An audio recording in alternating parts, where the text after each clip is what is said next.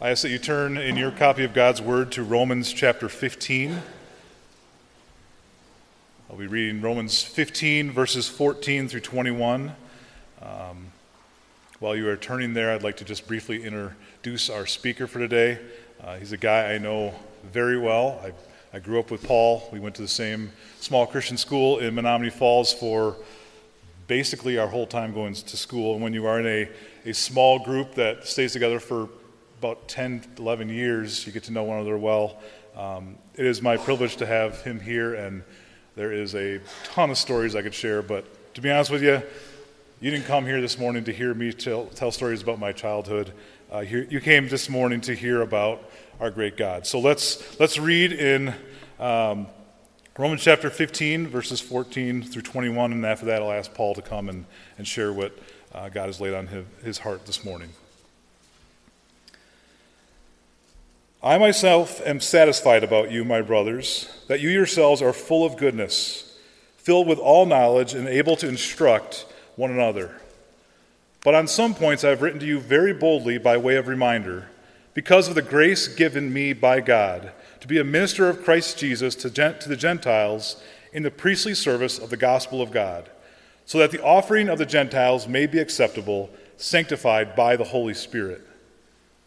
In Christ Jesus, then, I have reason to be proud of my work for God, for I will not venture to speak of anything except what Christ has accomplished through me to bring the Gentiles to obedience by word and deed, by the power of signs and wonders, by the power of the Spirit of God, so that from Jerusalem and all the way around to Il- uh,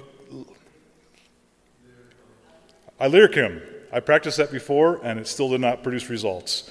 I have fulfilled the ministry of the gospel of Christ, and thus I make it my ambition to preach the gospel, not where Christ has already been named, lest I build on someone else's foundation, but as it is written, those who have never been told of him will see, and those who have never heard will understand. So, in the reading of God's word, Paul come.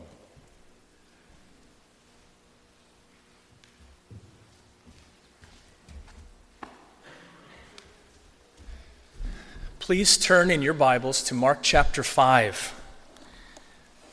Mark chapter 5. And as you're turning, some words of gratitude. It is a honor to be with you here and to be in this pulpit.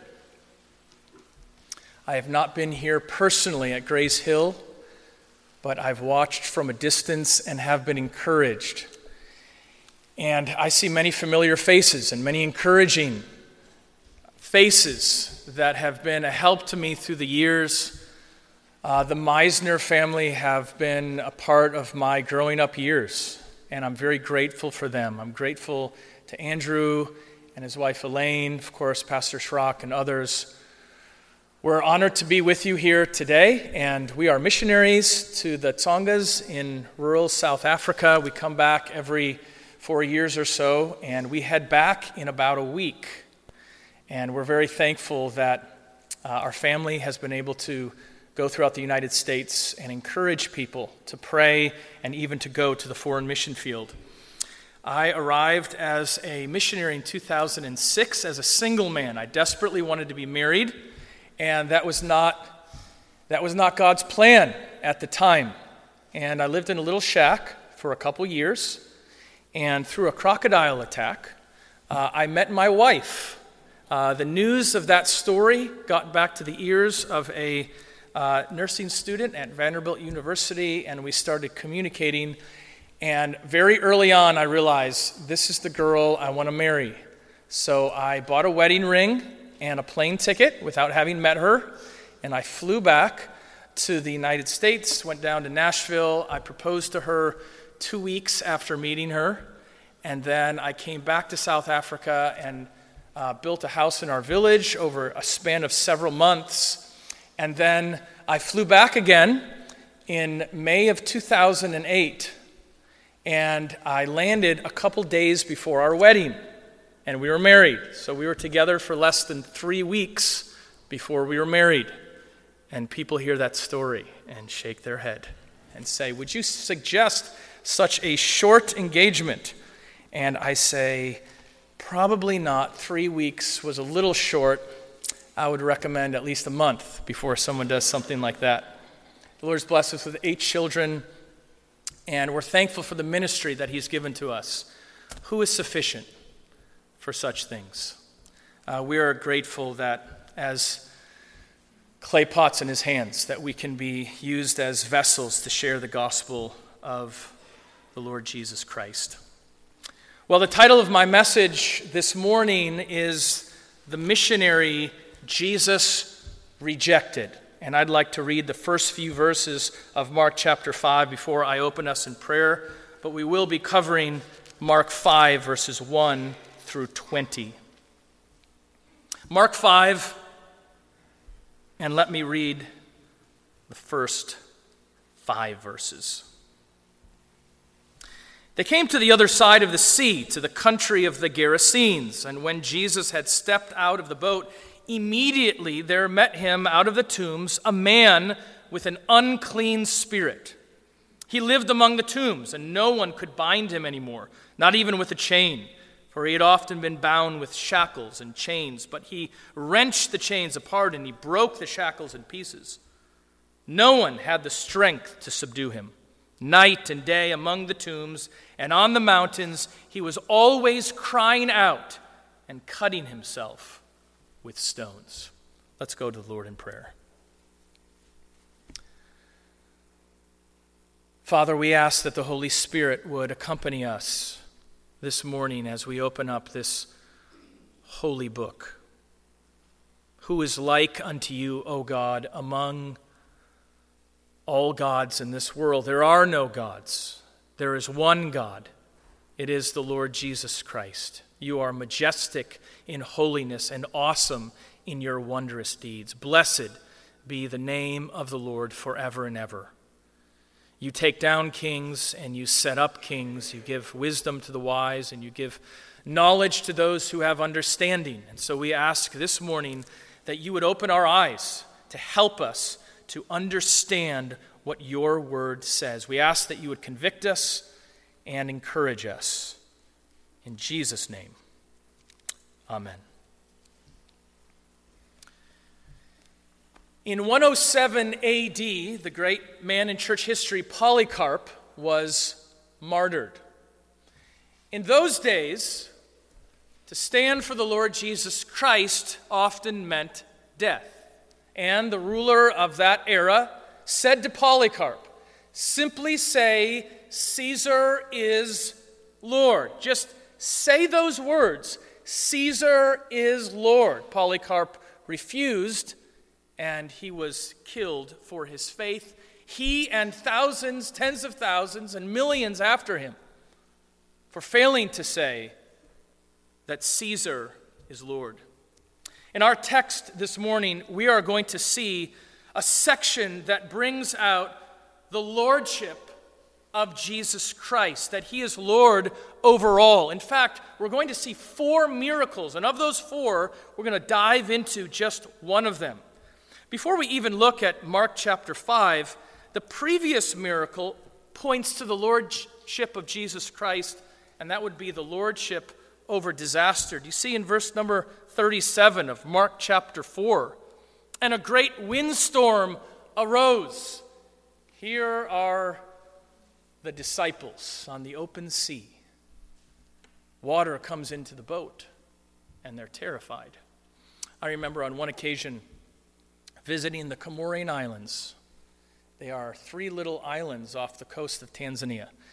And I remember looking at a globe and seeing that the distance between those islands was less than a millimeter. But when you get on that boat and you see nothing but open sea all around you, there is terror. And here are the disciples with water coming inside of the boat, and Jesus calms the storm to show that he is Lord over disaster. Our passage today in Mark chapter 5, verses 1 through 20, shows that he is Lord over demons. And then, if you continue on and look at the story after that, beginning in verse 24 of Mark chapter 5, We see that he's Lord of disease. There was a woman in verse 25 that had some kind of blood disorder, and Jesus healed her. If you go a little bit further and you see the story of Jairus' daughter, you see that Jesus is Lord over death. Here's the point wherever you are today, facing a particular disaster, you can circle that and put Jesus is Lord over that disaster. Facing demonic oppression, you can circle that and say that Jesus Christ is Lord over that. Facing some kind of disease of your body, Jesus has not promised to heal us, but he has promised that his grace would be sufficient. Jesus is Lord over that disease, and he is Lord over death. And when we take those, those four together, we can narrow into just one of them that we will look at today Jesus being Lord over the demonic world. And here we're going to see a story of how a man possessed by a demon came to Christ and yet was rejected to be a missionary so that he could share the gospel with those that he knew best. Now, just before we get started with our first point, one announcement. I love children, and it's so good to see children in the service this morning. It is so discouraging when I go to churches and I prepare a sermon with those children in mind, and then the children flood out of the service. And I think, I was looking forward to speaking to you. So I have a little challenge for our young people here this morning, and we're going to do what we do in our own church. In our church, we encourage all of the people, especially the young people, to take notes. And at the end of the service, in our little village of Bokota, we always give a little prize to the one that takes the best notes.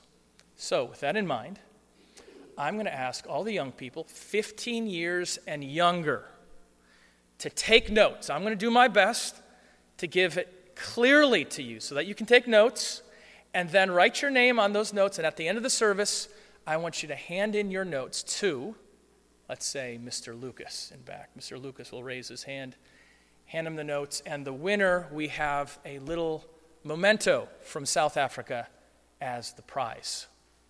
All right, so here's our first point. We'll just call it this. We'll use three words to package our story this morning. We'll call it this enslavement. Point number one enslavement. This is verses 1 through 14. Beginning in verse number one, they came to the other side of the sea, to the country of the Gerasenes. And when Jesus had stepped out of the boat, immediately there met him out of the tombs a man with an unclean spirit. Now, this sea was notorious for the high winds. And this area was notorious for a dangerous area. There's mountains that surround it. The winds hover over the mountains, crash into the sea, and there are terrible storms. They just finished this terrible storm, and now here comes Jesus to the east side of the sea, and he meets a man. And we find a description of this man because he is demon possessed. A couple words that describe this demon's influence on this particular man. The first word we'll call destructive. This man, possessed by a demon, and this demon carried out destruction on this particular man. Notice in verse number two that he's aggressive. He comes immediately to Jesus. He's isolated. That means he lives among the tombs by himself. He's dirty. He's called an unclean spirit in verse number two. That is, morally, he was an unclean spirit. And he's powerful. That is, no human or no chain could hold him. He was even energetic. He needed little rest. Night and day, he roamed the hills crying out. In fact, he was even a masochist because it says in verse 5 that he cut himself with stones. Reminds me of the story of a man named Breitbart. He was born in Poland in 1893, and for many years he was considered the world's strongest man. He traveled in a circus, and he would bend iron bars around his arm. He would pull a, a wagon load of people with his teeth. He would take stones and throw them long distances. He even carried a baby elephant one time up a ladder.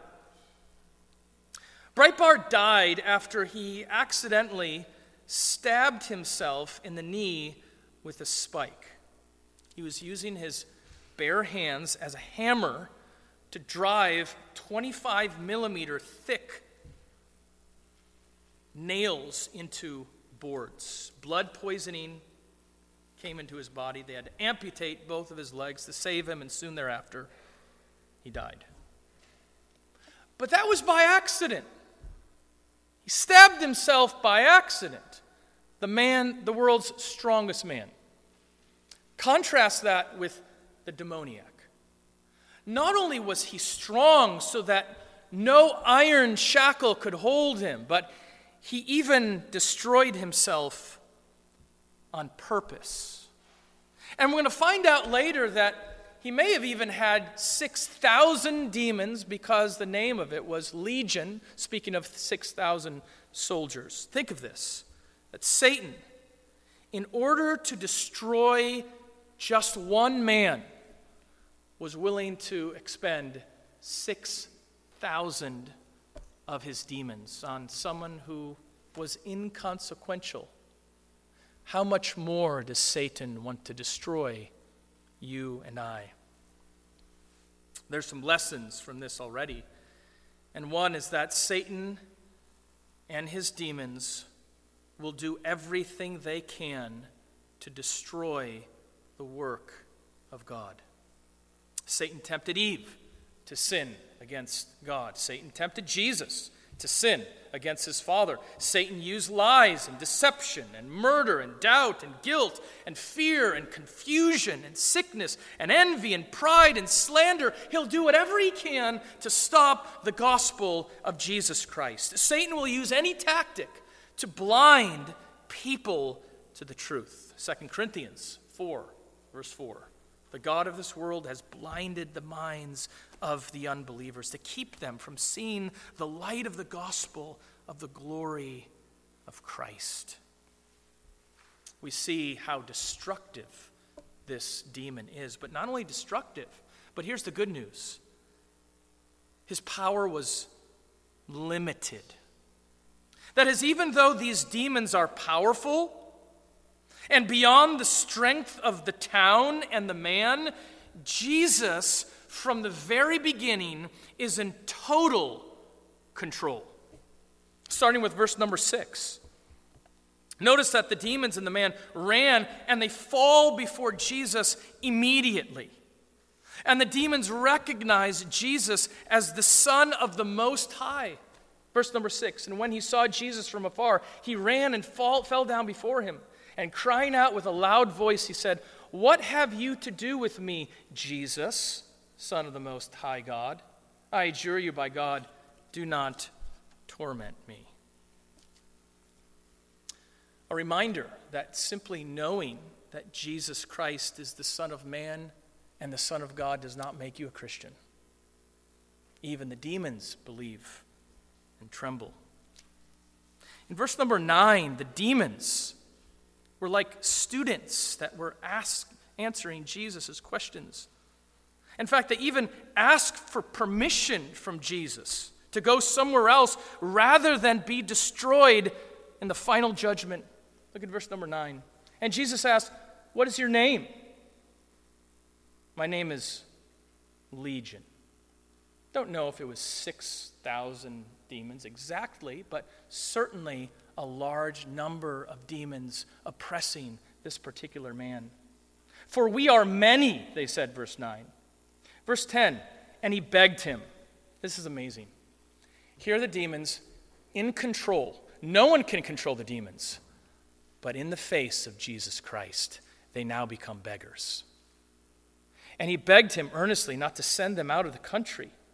Now, a great herd of pigs was feeding there on the hillside, and they begged him, saying, Send us to the pigs, let us enter them. So he gave them permission, and the unclean spirits came out and entered the pigs, and the herd, numbering about 2,000, rushed down the steep bank into the sea and drowned into the sea. Of course, we know that the final destiny for the devil and his angels is the lake of fire, Matthew 25. And so they ask permission. Rather than to go to that place first, the lake of fire, let us at least go to a different host, which would be these pigs. Satan always wants to destroy God's creatures. And if he cannot destroy the creature that is made in the creature's image, which would be this man, then they at least will settle for second best and destroy the creatures that are not made in God's image, which would be the pigs. Now, lessons from this Satan and his demons have limited power and are under God's control. This is very important in our particular context because the people we minister to are terrified of witchcraft. And it's easy for us to be unbalanced on one side or the other. We know that Satan can do nothing without the permission of God Almighty. We sometimes think of this world as a cosmic battle between God and Satan, and God makes one blow and then Satan comes back with another blow. Not at all. It's not as though Satan is playing chess on one side and God is playing chess on another side. God is playing both sides. Satan is God's pawn. In the book of Job, Satan was like a dog, not daring to move an inch, for the master's eye was always upon him. Demons are limited, they do not know the future as God does, they don't know our thoughts as Jesus does. But it's easy for us to become unbalanced when it comes to demonic temptation on one side or the other. Let me give you two extremes. Number one, here would be one extreme. All evil and sin is from Satan and demons. This would be our particular area. Almost everything is blamed on demons, at least where we minister in our village. Even on TV, charismatics will rebuke the spirit of disagreement, or the demon of adultery, or the spirit of gluttony or greed. In African traditional religion, much is blamed on demons and witchcraft. For example, if someone is hit by a car while walking to work and dies, they say, Ah, someone put a hex on me. The demons are behind this. Or if a man has two wives and the children of one are healthy, but the children of the other are sickly, the mother of the sickly will think that most likely witchcraft has been used. Interesting, the most common surname among the Tsongas is Baloyi which means witches. That's one extreme. Everything bad in my life is pointing to demons and Satan. But another extreme on the other side could be no evil and no sin is from Satan and demons. We don't even consider the spiritual war that we are in. But we must remember from Scripture that all demonic activity is marked by false religion, or we could say, all false religion is marked by demonic activity. Think about Islam. Think about Jehovah's Witnesses.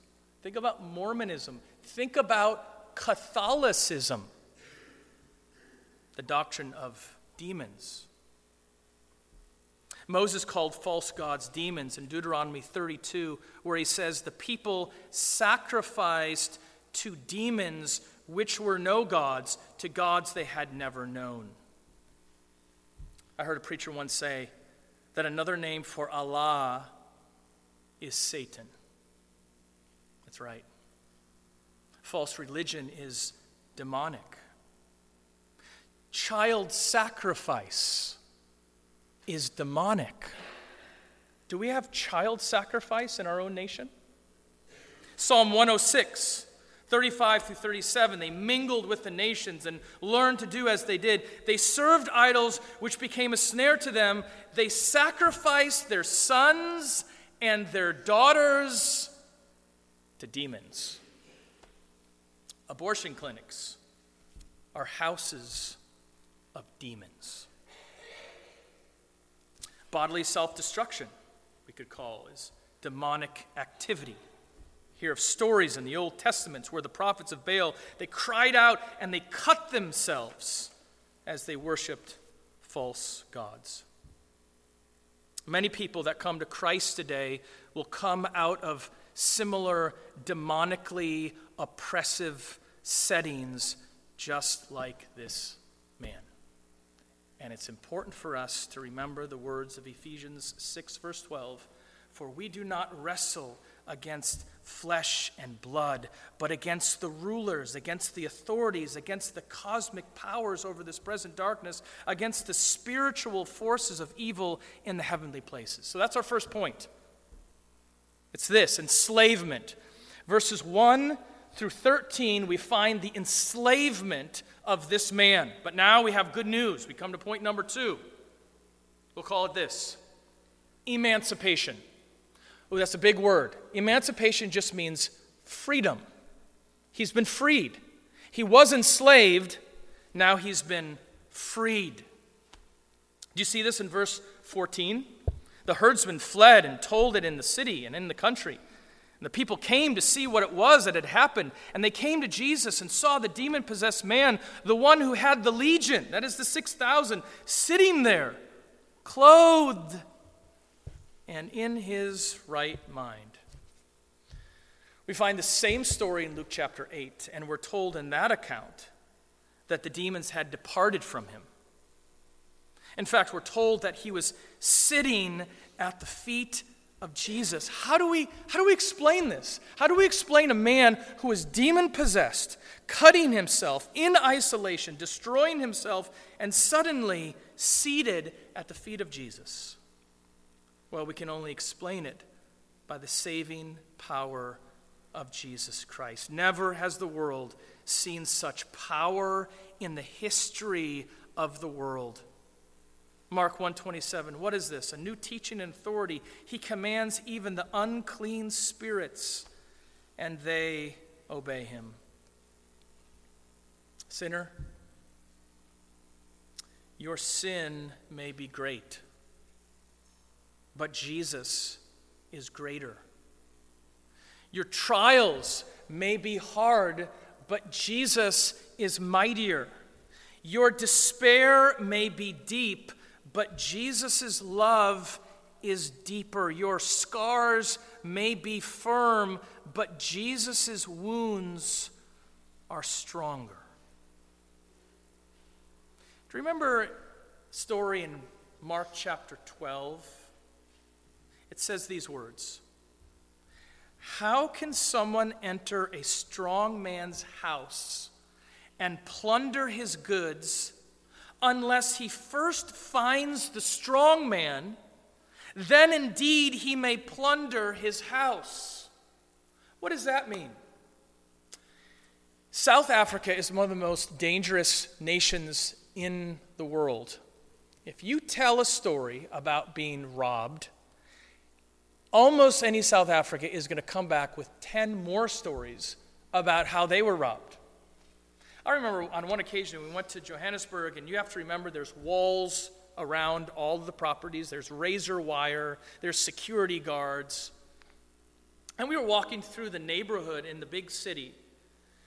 And all of a sudden, sirens started going off, and we heard the story of a woman who had just been burglarized in that area. What they often do is when you go up to your gate, the gate swings open, and they'll come in with their car right behind you so you can't back up. You'll drive in your car and then they'll burglarize you. Or sometimes they'll go up to your car and remove the license plate at a particular store, and then you'll drive off without your license plates. Then they'll pull up next to you with the license plate and hold it up to you, say, Ah, you forgot it. You get out, and they steal your car.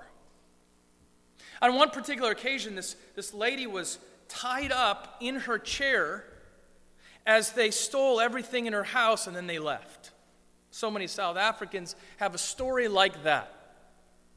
That's the idea here in Mark chapter 12. How can you steal the goods until first you tie up the person and then you can steal the goods? And when Jesus says this, Satan is the strong man. And the world of sinners underneath his bondage is the strong man's house. And Jesus Christ, in a sense, has bound Satan in the sense that he has freed people from the bondage of his powers. And you would think this town would be happy. But instead, we're told that they begged Jesus to leave. Do you see that in verse 17? And they began to beg Jesus to depart from their region. Why is this? One answer money. They just lost a big business. 2,000 pigs now gone. Gone is their pork business. Gone is their bacon business.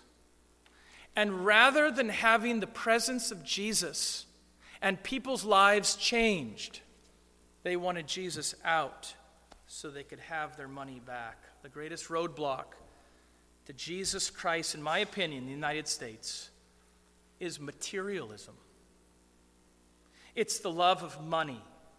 Every society in history that has succumbed to this same mindset has faced self destruction. If it is between the presence of Christ and conversion, but a loss of income, and we take the income, catastrophe will follow. Don't expect people to rejoice when you come to Christ. Some may, but as in this story, they did not rejoice. In our setting, our church is filled with first generation Christians. That means their parents are not saved, they're not converted, and they often have to stand alone. No one ever cared for me like Jesus. No one, no other friend so kind as he. No one else could take the sin and darkness from me. Oh, how much he cared for me. Well, we've reached our final point. We'll call it this evangelism. Evangelism. We found in the beginning enslavement. Here is this demon enslaved. Here is the man enslaved by the demon. Second, we looked at the emancipation. That is, he was removed from this bondage. But the story is not over because the man begs Jesus that he could go with him. In fact, I thought about naming this sermon this morning the story of three beggars because we find three groups of people begging. In verse number 12, do you see that word? The demons begged Jesus to enter the pigs. In verse number 17, the townspeople begged Jesus to leave. And in verse number 18, the convert begged Jesus to go with him. True Christians saved by grace don't have to beg to be with him. They don't have to be begged to spend time with Jesus Christ. Philippians 1:23 My desire is to be with Christ, which is far better. How do we know that this man came to Christ? Because he's been changed and he wants to be in the presence of Christ. But notice what happens in verse 19. Something strange. This man wanted to be a missionary. He had been changed. He has new clothes. He has a new outlook. He can speak. And now he wants to accompany Jesus Christ and, in a sense, be a missionary. And you would think Jesus would say, Of course, quick, come with me before you change your mind. In fact, it's very different. Verse 19.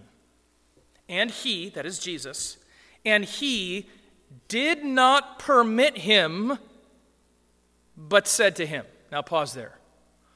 Why did Jesus not permit the demoniac to do what seems to be a very good thing, accompanying Jesus on his missionary journeys?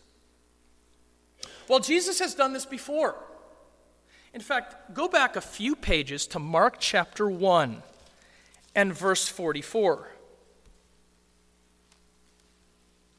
Sometimes this is referred to as the messianic secret.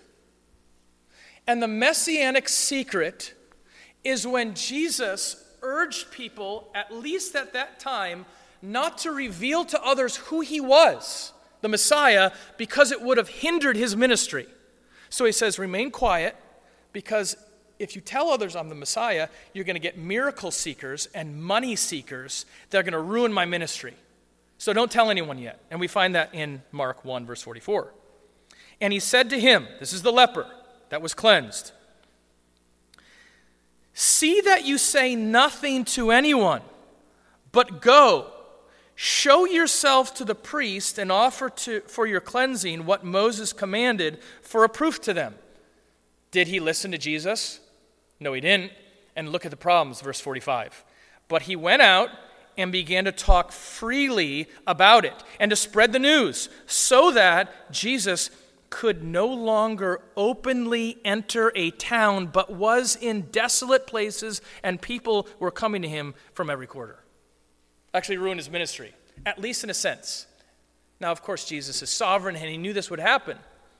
We call that the messianic secret. That's one reason why Jesus would at times prohibit people from telling others about him. But I don't think that's the case here. Jesus doesn't say to the demoniac, Don't tell others because it's going to hamper my ministry. Jesus' reason was that there were people right at home who needed to hear the gospel. See what he says in verse 19? Go home to your friends and tell them how much the Lord has done for you and how he has had mercy on you. Don't go, stay. Home evangelism. Now, this might be surprising to you as a missionary because the missionaries generally say, Go, go, go. And I will say to you, yes, we need many people to go. But I also realize that most of you here today, at least adults, this is your mission field. This is your sphere of influence. This is where you are to pour out your evangelism. And so that's what the man did in verse 20. And he went out and he went away and began to proclaim in the Decapolis, that just means 10 cities, how much Jesus had done for him, and everyone marveled. Now, I'd like to close with a few applications from our passage. Number one, Jesus seeks to save sinners. Have you ever heard of a seeker friendly church? We cater to unbelievers in the methods we use in our churches. We, we do fun items that will attract the goats. We don't appeal to the sheep, we want to appeal to the goats, and these are called seeker sensitive churches. But we must remember from Scripture that no one seeks after God. There is none that seeks after Christ, as Romans 3 tells us. Now, if someone does seek after Christ, it is only because the Holy Spirit is doing a work in his heart. And we see in this story, it was Jesus who went to the demoniac we love Christ only because he loved us first. One of my favorite characters in church history is Martyn Lloyd-Jones. He was a great British preacher, and he was actually a medical doctor before he became a preacher. And he wrestled with becoming a pastor until finally he relented. And he went to a little place in Wales. And at this church in Wales, it was dying, it was cold, it was frigid, that is, morally and spiritually. And so, what they had done is they had built different things to attract the goats in that particular society. And one was they had a drama club. And they built a large wooden stage in order to do drama because they said no one's going to come and listen to preaching. So in comes Martyn Lloyd-Jones. And Lloyd Jones says, I'm going to give the majority of the church service to preaching. And the drama is over. The last week was last week. Never again. And they said, Well, what are we supposed to do with this large, beautiful wooden stage that we built for dramas? And Lloyd Jones said, Heat the church with it. Yeah, that's right. Because it's the preaching of God's word that will change people.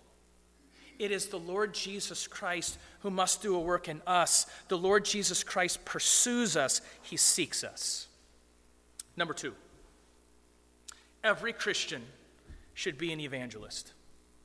Whatever excuses right now you have in your seat for not telling your loved ones, your brother, your sister, your coworkers, your neighbors, whatever excuses you have for not doing that, those excuses cannot be greater than what the demoniac could have given. I mean, the demoniac, he was a crazy man for his life. Probably no education, no background that would earn the rapport of his hearers, and yet immediately when the demoniac comes to Christ, he starts telling others. God can use our paltry efforts to lead people to Christ. You say, I don't know how to lead people to Christ. I don't know how to share the gospel. What can I do? What did the demoniac do? He simply did this. Let me tell you what happened to me. Start with your testimony. He can use that for people to come to Christ. The story is told of Charles Spurgeon when he went to the new Metropolitan Tabernacle and he was testing out the acoustics and he simply went behind the pulpit. It was in an empty building, at least he thought. And yet there was a janitor in the back dark room that he didn't know about. And Spurgeon was testing the acoustics and he said, Behold, the Lamb of God who takes away the sin of the world. And that janitor heard the gospel and he was converted. He can use our efforts to see people come to Christ, and we're going to make mistakes. I can think of all the mistakes that this demoniac must have made. And just to use myself as an example of someone who's made many, many mistakes, not only on the mission field, but even here. You say, well, you're an evangelist, and you're a preacher, and you're a pastor, and you're a missionary. You're good at this. Not necessarily so.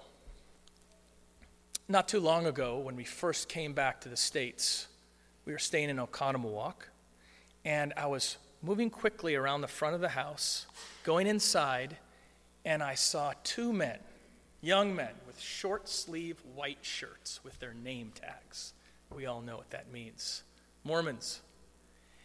And they yelled across the street and they said, Hello, beautiful day, isn't it? I thought, I know what these guys are doing. And I'm a missionary.